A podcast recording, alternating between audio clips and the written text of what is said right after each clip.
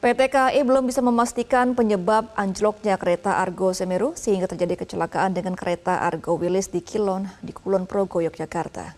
Meski begitu, Daop 6 Yogyakarta memastikan kereta dan lintasan dalam kondisi baik.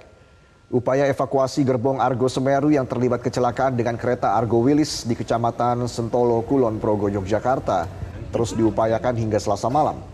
PT KAI mengerahkan dua krain untuk mengangkat gerbong kereta Argo Semeru. Manajer Humas Daop 6 Yogyakarta, Kris Biantoro menjelaskan belum bisa memastikan penyebab kecelakaan. Meski begitu saat ini PT KAI menargetkan pagi ini sudah bisa membuka satu jalur agar mobilitas kembali berjalan. Petugas juga menyediakan bantalan kereta baru untuk mengganti bantalan kereta yang rusak.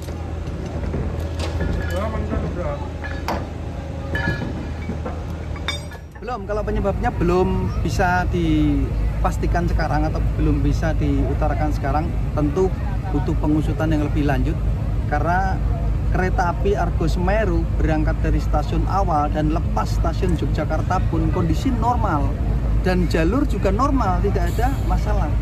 Tetapi pada pukul 13.15 ada laporan dari awak sarana perkereta apian atau masinis menuju ke pusat pengendali bahwa rangkaiannya sudah terjadi anjlok. Jelajahi cara baru mendapatkan informasi. Download Metro TV Extend sekarang.